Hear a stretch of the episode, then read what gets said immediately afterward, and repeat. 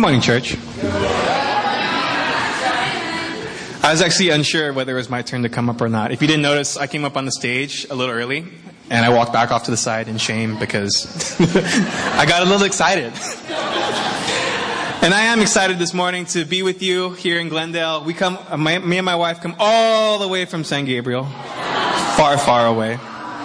And that was my wife singing on that song earlier. She is awesome. Yes, brothers, it is possible for you to marry an amazing woman. Just saying. So while uh, Dave gets me set up over there on the projector, just a little bit about ourselves. Erica and I uh, serve in the awesome team ministry. And it's just been awesome uh, coming back from camp, seeing all these kids studying the Bible. And Dallas was the first of many, I'm sure, to be able to make that decision. Are we, yes, we are up. Okay, so I'm going to have a little fun because Reese isn't here. This is just between us, okay? All right, so um, one thing that I've actually really want to do, and I got to do this in San Gabriel a few weeks back, but one thing that I've always wanted to do while I'm up here on stage, I'm sure you guys have thought of that, like when, when you see people up on stage, you're like, I would love to do something up there. And so one of the things that I've always wanted to do is to be a game show host. And if the, there it goes. Okay, so actually what we're gonna do, because I'm waiting for the audio to be cued. No audio? The audio like completes the effect. I just, how many of you guys know the show The Price is Right? Alright, okay, okay. So hopefully the audio is cued. If not, you can just hum the song in your head. Da da da da, da da da da. No? Okay, alright. Okay, so what we're gonna do is I'm gonna put up a few pictures up here and I'm just gonna ask that you guys give me what you think the price is, okay? So, up first, we have Glacé Luxury Ice. Now this, the proprietary manufacturing process creates a zero taste profile ice, which allows consumers to maximize their beverage experience. Their elegant design provided minimum dilution and maximum cooling, greatly enhancing enjoyment at the point of consumption. So for a bag of 50 luxury ice spheres, can I hear some prices? $50. 75 25 There it goes. Yes, all right. 15 4.99 What? $1. Okay, and the price is $325. I'm sorry. The price, your price was not right. All right, next up. Aww. The item actually is not the puppy. The item is a Swarovski crystal bathtub for the puppy. So, before I start hearing your bids, pamper your precious pet from head to paw in a bathtub fit for a prince or princess. Each rose pink Swarovski crystal was affixed by hand to the side of this 19th century style foot claw bathtub. The entire process takes countless hours and includes 46,928 imported crystals. Can I hear a price? 3,000, 1,000, 2,000, 10,000. Oh, 10,000. 250? One million dollars. What? 10,000. That's strategic. And the price is $39,000. This is fun, right? You guys don't normally get this. I, am enjoying this just as much as you are, I hope. Just a few more items. Okay. So this is a gold genie 24 karat plated bicycle.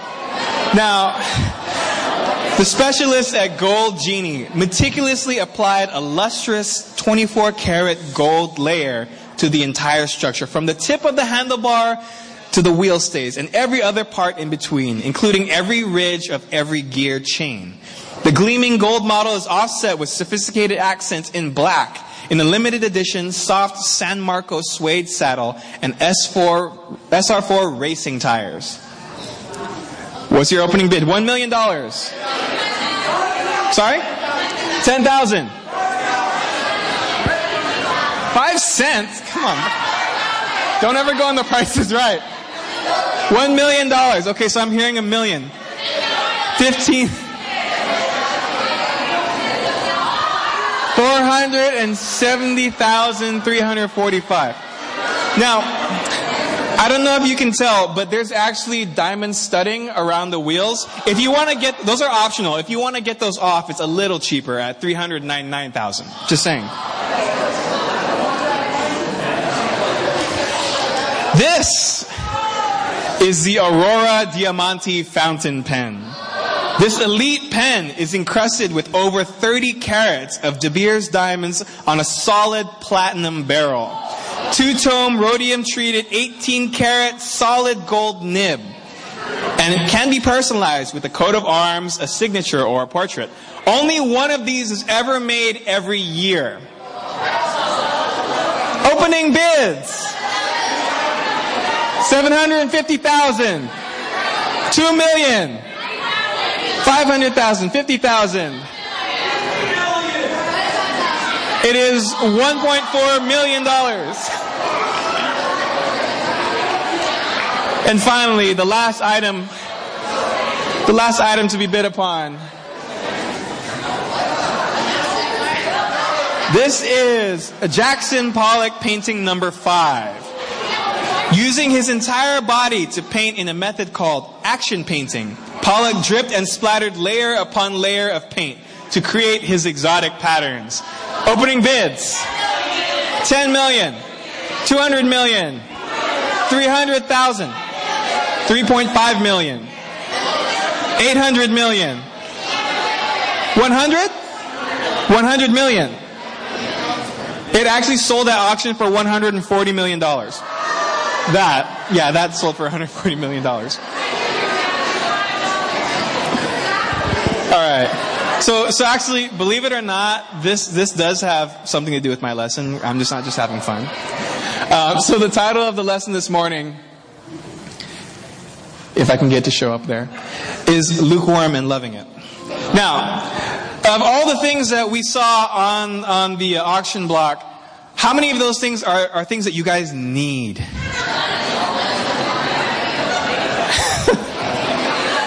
If any of you raise your hands, I would be a little concerned.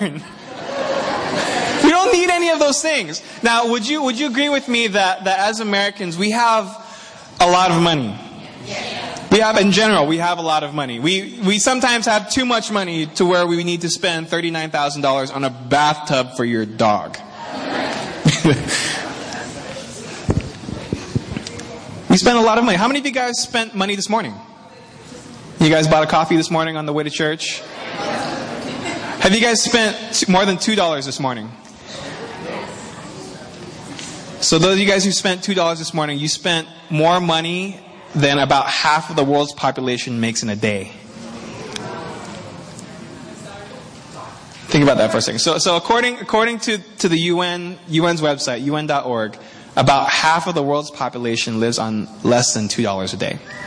Now, if you think about that um, in, in comparison to here in California, minimum wage is supposed to go up to $10 an hour starting January, I believe.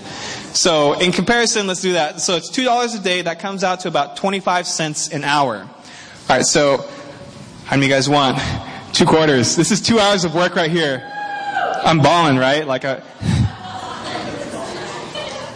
This is one hour's worth of work. In half of the world, this is what you make working for one hour.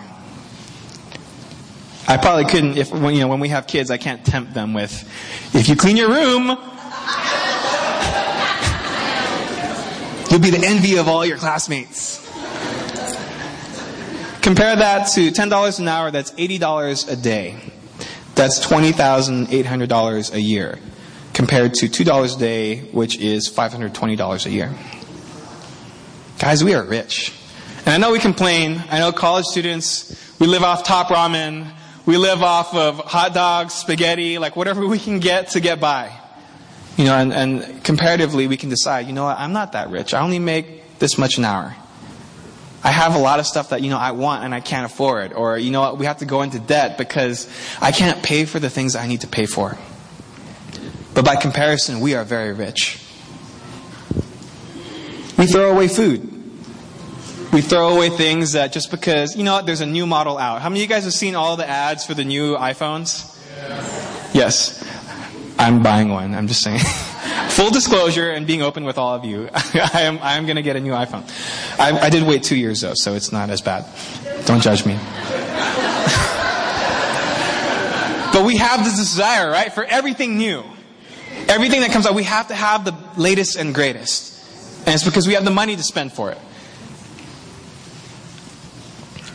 And you would think that, that having money is a great advantage. Which it is, right? We can spend it on, on clothes, on food, on housing. We spend it on things we need. So you would think that the more money you have, the better off you are, right? Very tentative agreement. You're like, where is he going with this?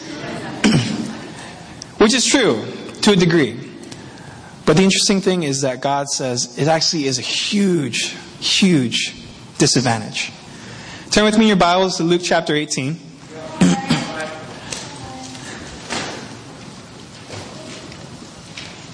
we start reading in verse 18.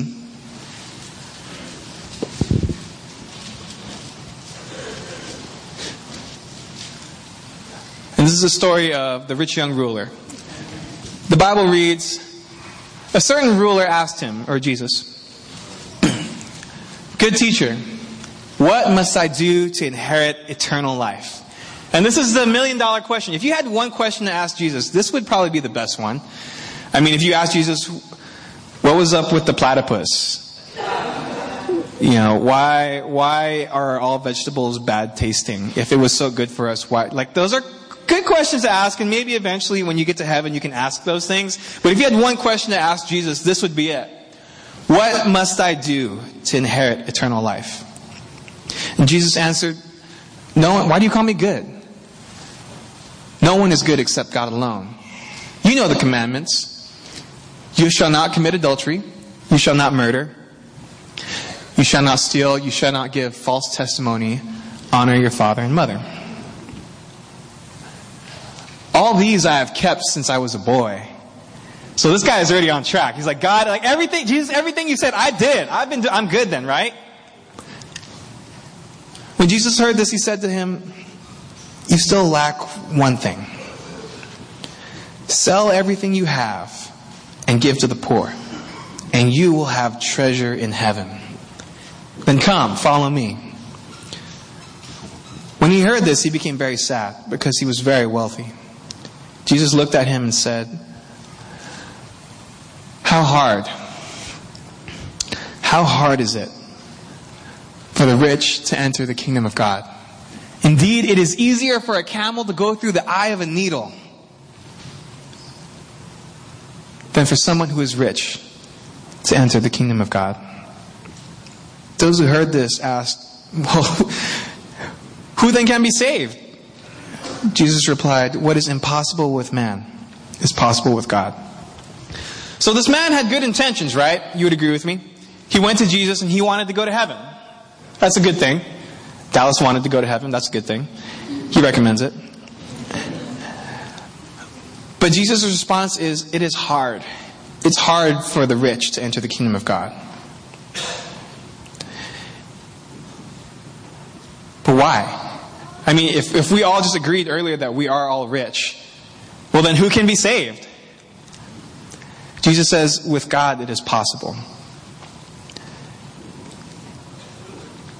The interesting thing is, um, and I actually didn't really realize this until I, I started studying the, uh, these, this text for this sermon, um, is if you read actually in the next chapter over, literally next chapter over, in Luke chapter 19, it's a similar story but a different outcome. So in Luke chapter 19, you guys can go ahead and, well, you're probably there already. It's right, right next to it. In Luke chapter 19, verse 1, the Bible reads, Jesus entered Jericho and was passing through. A man was there by the name of Zacchaeus. For those of you expecting babies, Good name. he was a chief tax collector and was wealthy. So same as the, the rich young ruler, they were both wealthy. He wanted to see who Jesus was. Same as the rich young ruler. But because he was short, well, I don't know if that's the same, but, you know. But because he was short, he could not see over the crowd. So he ran ahead and climbed a sycamore fig tree to see him. Since Jesus was coming that way. When Jesus reached that spot, he looked up to him and said, Zacchaeus, come down immediately. I must stay at your house today.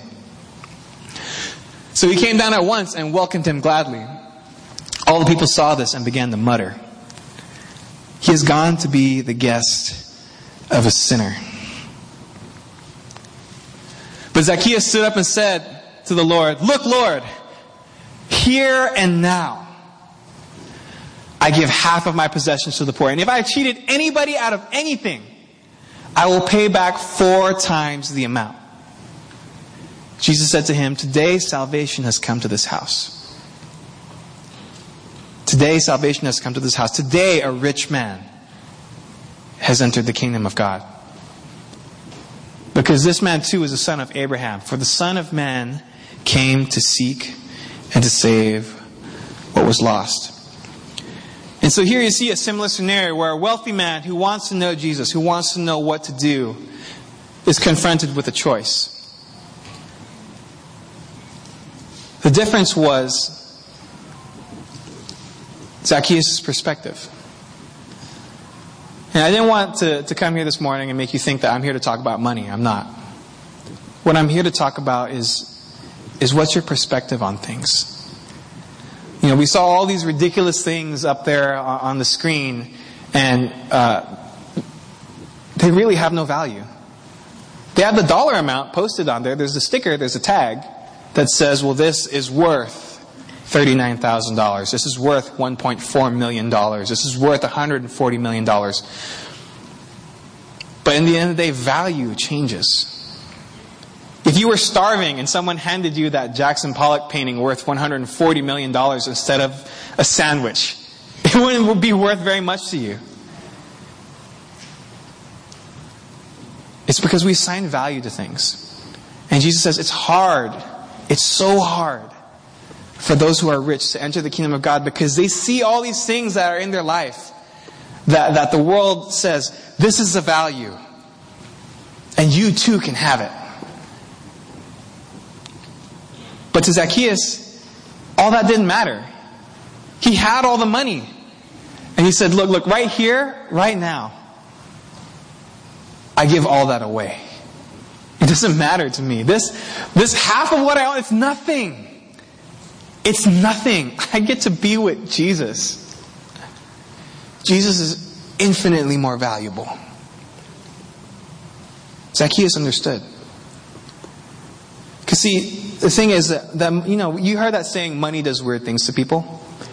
You guys always hear in the news about what happens to those guys that win the lottery and, you know, just weird stuff happens. But the interesting thing is we never reflect back on us and say, well, well, money does weird things to me.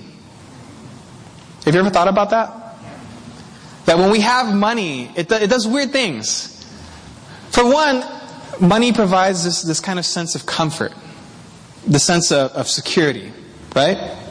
Like, if I have money, I'm okay.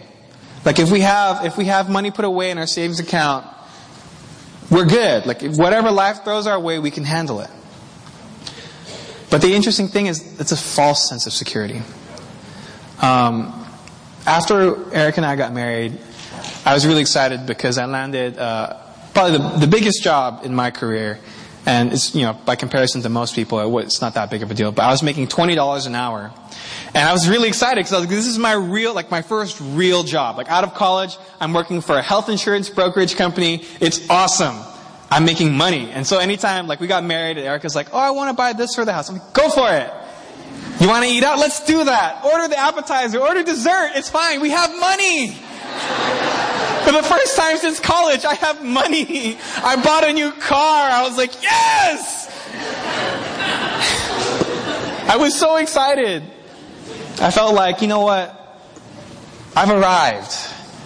Things are going to be great. Three months in, I got fired. And all of a sudden, all that security that I thought I had, all that comfort, all that, you know what? I'm good. It's pulled out from underneath me. I started to cycle into depression, started to feel like I can't provide for my wife. I'm a terrible husband. This, this was like five months into our marriage. I just remember feeling like, what happened? All that, that security, all that comfort's gone. And people started saying that, that, that phrase that I know you guys have all heard at one point. Well, this, this is a chance for you to rely on God. And it wasn't until I heard that, until after I lost that job, that I realized, you know, it's true. When I had the job, I didn't rely on God. I didn't need to. I had money. I didn't need to pray, God, I hope that I have food today for Erica and myself. I didn't need to pray that. We had money to go out and eat. We had money to buy groceries. It was fine. I didn't need to pray, God, like I hope that the car makes it through another week because I can't pay for repairs. Because I could. I had money. I, I ran over a nail and like I blew the sidewall of my tire, so I had to buy a whole new tire. And I was fine. We had money put away. But then all of a sudden, all that money is gone. There's no more security. And I'm suddenly faced with the fact that I need God. And see, that's why it's so hard for the rich to enter the kingdom of God. Because we have this false sense of security. We don't feel like we don't need to rely on God. We need just enough God, just enough so that, that we can feel okay about ourselves, but just enough. Like, I don't want any more than that. The interesting thing is in Revelation chapter 3, um, if you guys have read this before, Revelation chapter 3 uh, is a revelation of John. He's, he's writing to all these churches. God tells him, Hey, John, I need you to write these letters. And so he writes a letter to the church in Laodicea. In Revelation chapter 3, we're going to start reading in verse 14. You guys still with me? It got really heavy real quick, I know. I went from like da da da da to like. It gets better, trust me. In Revelation chapter 3, verse 14, the Bible reads, to the, church, to the angel of the church in Laodicea, write, These are the words of the Amen, the faithful and true witness, the ruler of God's creation. I know your deeds, that you are neither cold nor hot. I wish you were either one or the other. So because you are lukewarm, neither cold nor hot, I am about to spit you out of my mouth. Now, I did a little research here, and Laodicea was actually the wealthiest city in Phrygia during the Roman times. It was in a key location and was a busy trade route, and it became one of the most important and flourishing commercial sites in Asia Minor. It was actually one of the cities where they did most of the uh, heavy financial transactions. So you would take all your money there if you wanted to do like make a business deal, and you do it in Laodicea. So Laodicea was very wealthy. And the scary thing is, the scripture sounds a lot like us, where we have money, we are prosperous, we're wealthy, and most of all, we struggle with being lukewarm. And I know if you've been at this church any point, you know, any length of time, you've heard the scripture before. You've heard, oh yeah, lukewarm, like you'd rather be one or the other. But I read it in preparing for this lesson, and it was interesting because I feel like I finally discovered what the scripture actually means. It means if you're lukewarm, God's going to spit you out of his mouth. like Marty says, it, it takes a theologian to misunderstand the scripture. It's very plain, very straightforward. But I thought about it for a little bit and I was like, well, being lukewarm makes God sick, like to the point of like being violently ill. And I was like, well, that's a little extreme, God. I mean, like, I mean, I'm sure there are other things that, that cold people can do that are like way worse. And so I was wondering, like, well, God, why, why is lukewarm such a big deal? I mean, at least I'm doing something. I have another picture, actually. You little more prices, right? Can you tell me the value of that?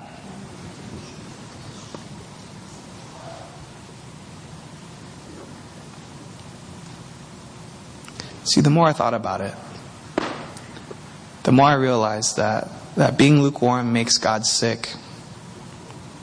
Because we look at this. We look at Jesus' sacrifice on the cross. And we say, you know what, God, it's just not valuable enough to me. It's not worth it. All the stuff I have in the world, it's more important. I can't give that up. Like I know Jesus died on the cross. That's great. That's you know awesome. I get to be in heaven with you. We're, we're buddies. But it's not enough for me to give up what I have. And not just money wise, but I can't I can't forgive that person. You don't know what they did to me, God. That's not it's not good enough. You know what? Serving is really hard. And I have a family and I have all these things I gotta take care of, so I can't I, I know that, that they need help taking care of the church and setting up stuff and volunteering for things, but I don't have time. My time is too valuable, God. I can't. It's not worth it. And the more I thought about it, the more it made sense. Why being lukewarm makes God sick. Why when even the thought of us saying, you know what, God, I don't know if it's worth it, makes God say, you know what, I can't. I can't. You're telling me that my son's death on the cross is not worth it to you. I can't, I can't even handle this. I'm going to spit you out of my mouth because it's not. You don't see what I'm trying to offer you. You don't see that, that everything on this world that you value so much, I created. It, I can make more. I can give you so much more than that house, that car, that relationship. I can give you everything. But you're clinging on to this tiny little thing saying, God, I can't, I can't let it go.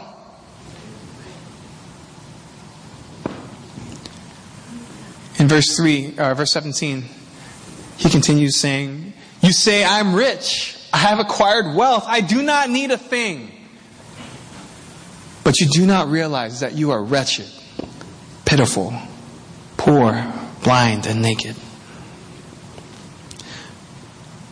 See, we deceive ourselves thinking we have everything. We don't need anything.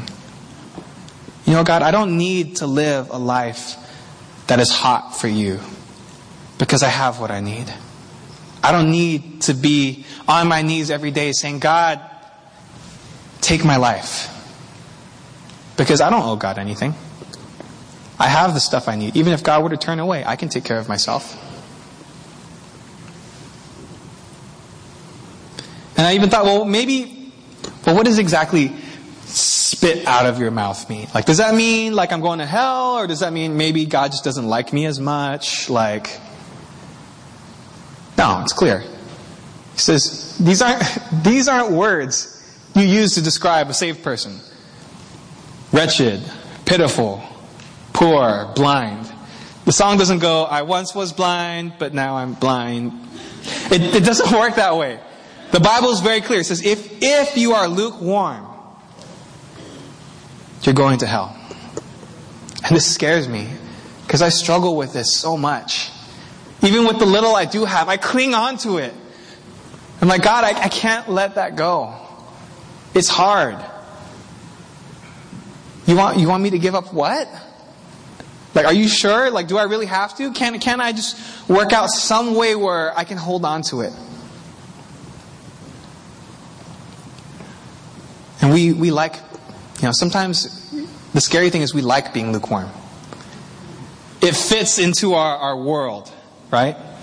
Where we have just enough God, just enough hot, to where, you know, we come to church, we hug each other. Amen. Say things like that. Clap at the end of every song. That's awesome. But then we have just enough cold. Where we live the, our lives the way we want to live. For teens, I love you guys, you know that. And I say this because I love you. But but is it just you it's like I just want just enough God to get my parents off my back. Make them leave me alone. Like, yeah, I'm going to church. Yeah, I'm going to Devo. It's like, God and I are good. But when it comes to sharing your faith at school, when it comes to standing up for your faith when no one else is looking, you know what, God? That's, that's the line right there. For campus and singles, Just enough God so that that brother, that sister will notice you and think, he's so spiritual.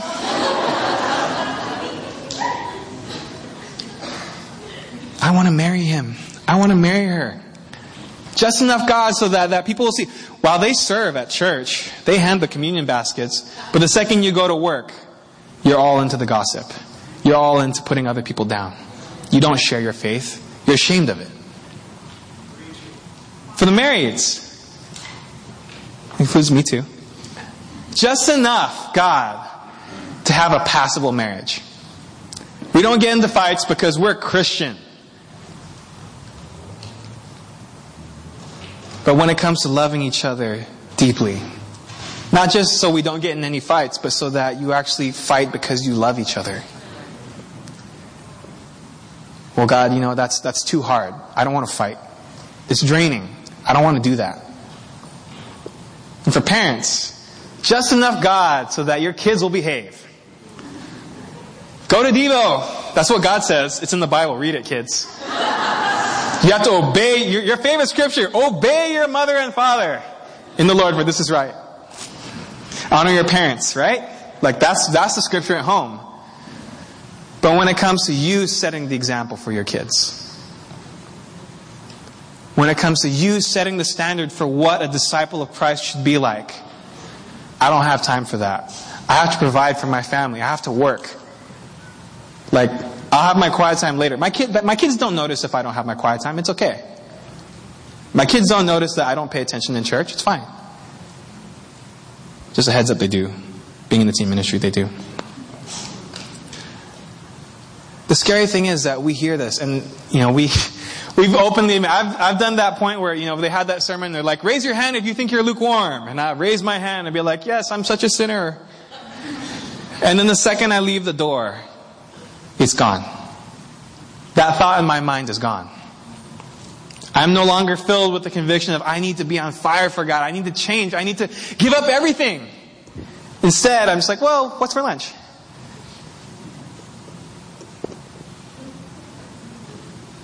We admit that we're lukewarm and we do nothing about it.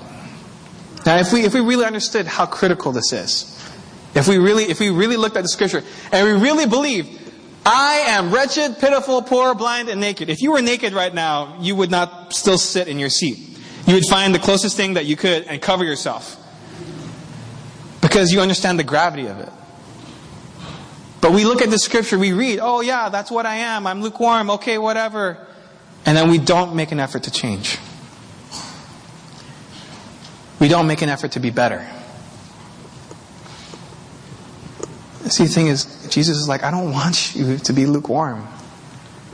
I don't want this for you. I don't want you to be that. Continuing on in verse 19. The Bible reads, Those whom I love, I rebuke and discipline. If anyone hears my voice and opens the door, I will come in and eat with that person and they with me. All right, I skipped a part. So be earnest and repent. Here I am, I stand at the door and knock.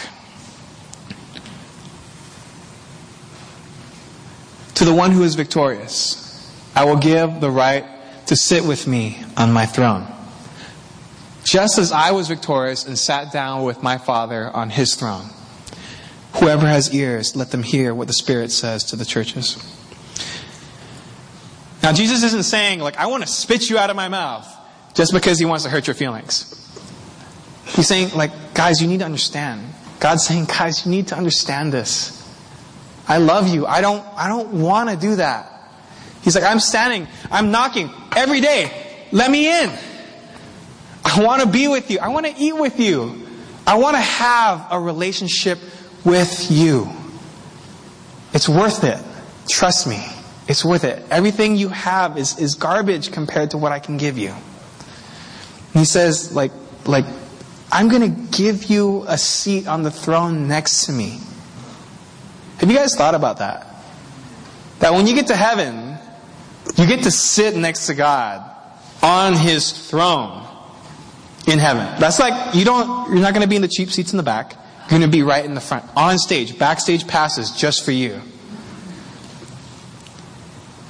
And the awesome thing is, right in the very next chapter, the Bible goes on to describe what that's going to be like.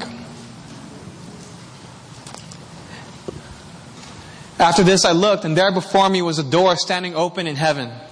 And the voice I had first heard speaking to me like a trumpet said, Come up here, and I will show you what must take place after this. At once I was in the Spirit, and there before me was a throne in heaven with someone sitting on it. And the one who sat there had the appearance of jasper and ruby. A rainbow that shone like an emerald encircled the throne. Surrounding the throne were 24 other thrones, and seated on them were 24 elders. They were dressed in white and had crowns of gold on their heads. From the throne came flashes of lightning, rumblings, and peals of thunder. In front of the throne, seven lamps were blazing. These are the seven spirits of God. Also, in front of the throne, there was what looked like a sea of glass, clear as crystal. In the center, around the throne, there were four living creatures, and they were covered with eyes in front and in back. The first living creature was like a lion, the second was like an ox, and the third had the face like a man, the fourth was like a flying eagle. Each of the four living creatures had six wings and was covered with eyes all around, even under its wings. Day and night, they never stopped saying, Holy, holy, holy is the Lord God Almighty, who was and is and is to come. And Jesus is offering you a front row seat to all of this. Jesus is saying, all that stuff you think is important is nothing. I can give you so much more. I want to be with you forever. I want you to spend eternity with me, sitting right next to me. I saved a seat just for you. Come be with me. As we close out, there's a scripture in Matthew chapter 13, verse 44. The Bible reads The kingdom of heaven is like treasure hidden in a field. When a man found it, he hid it again, and then, in his joy, went and sold all he had and bought that field.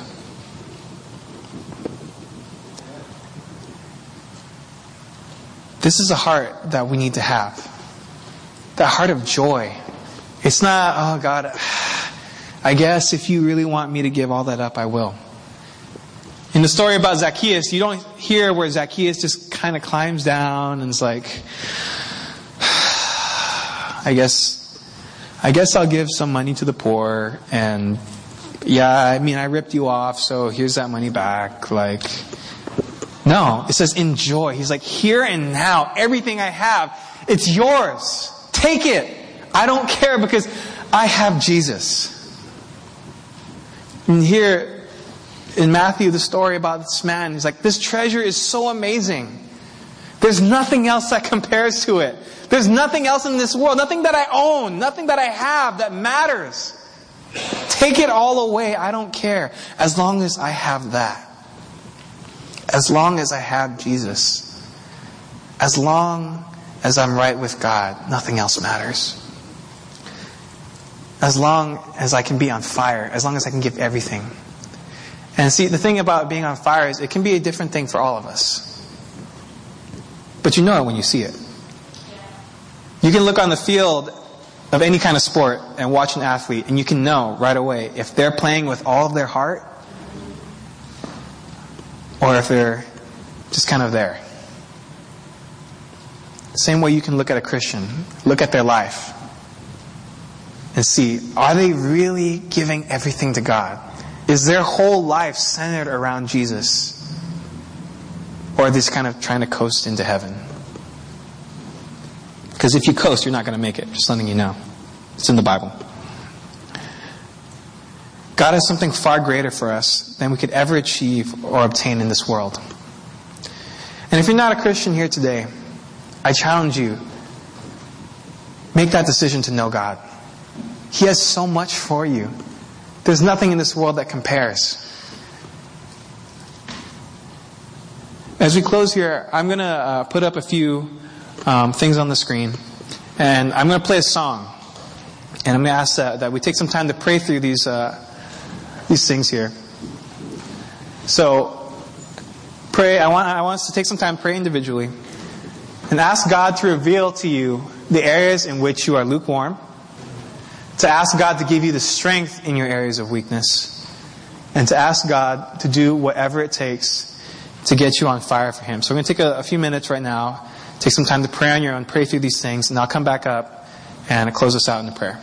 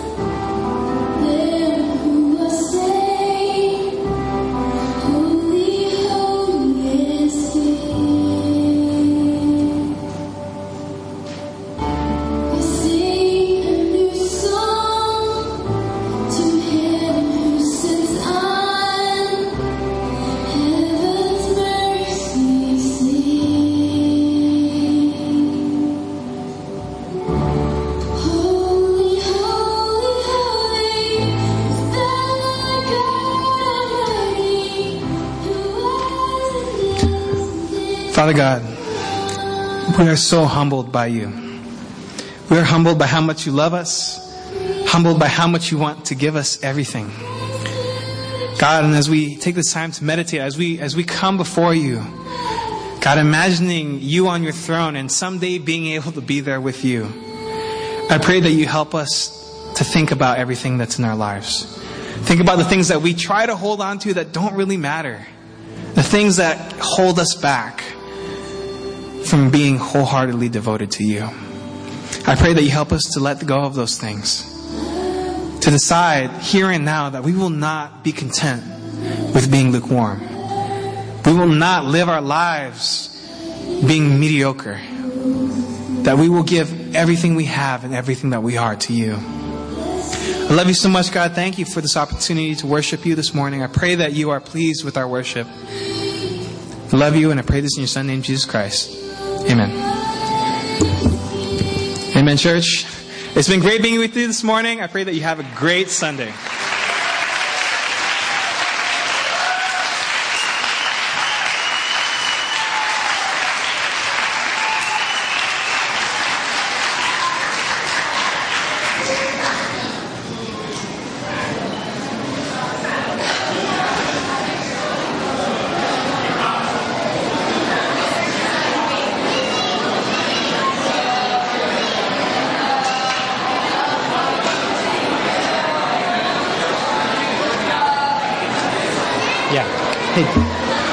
Uh, just a quick announcement. Uh, if you have children in Kids Kingdom, we need you to immediately go and get your children out of the classes and uh, rescue our wonderful Kids Kingdom workers. So immediately, please, parents, go and uh, take your children out of uh, Kids Kingdom classes. And one final reminder, Elevate is this Saturday. We'll look forward to seeing you all here, 7.30, Saturday night. Invite your friends.